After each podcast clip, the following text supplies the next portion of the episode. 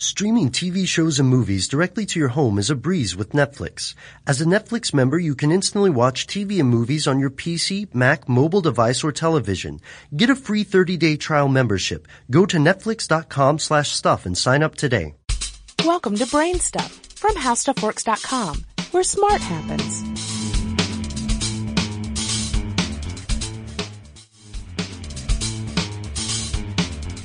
Hi, I'm Marshall Brain with today's question. How does pressure treated lumber work? Wood is a great building material. It's strong, lightweight, easily worked with tools, and relatively inexpensive. The only problem with wood is that many varieties of bacteria, fungi, and insects find it appetizing. When wood is in contact with the ground or moisture for any period of time, these organisms attack the wood.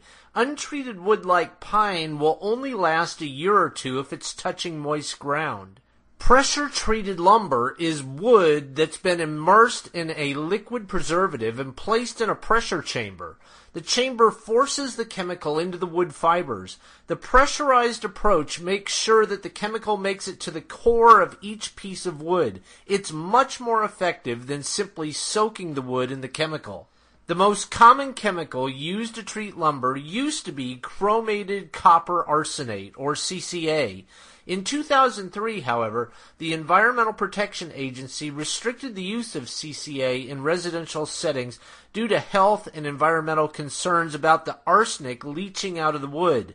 The most widely used alternative to CCA is alkaline copper quat, or ACQ. Copper is toxic to most insects and fungi that might cause decay. ACQ binds the wood fibers very well and it allows the wood to last decades even when it's in contact with the ground. The protection provided by the chemical depends on the amount of chemical that the wood absorbs. In the United States, the amount of chemical is measured in pounds of chemical per cubic foot of wood. For ground contact, 0.4 pounds per cubic foot is needed. For above ground, 0.2 pounds per cubic foot is the standard.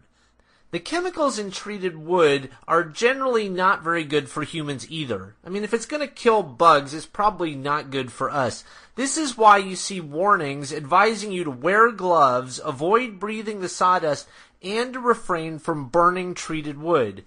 Keeping small children away from treated wood is also a great idea. For more on this and thousands of other topics, visit HowStuffWorks.com.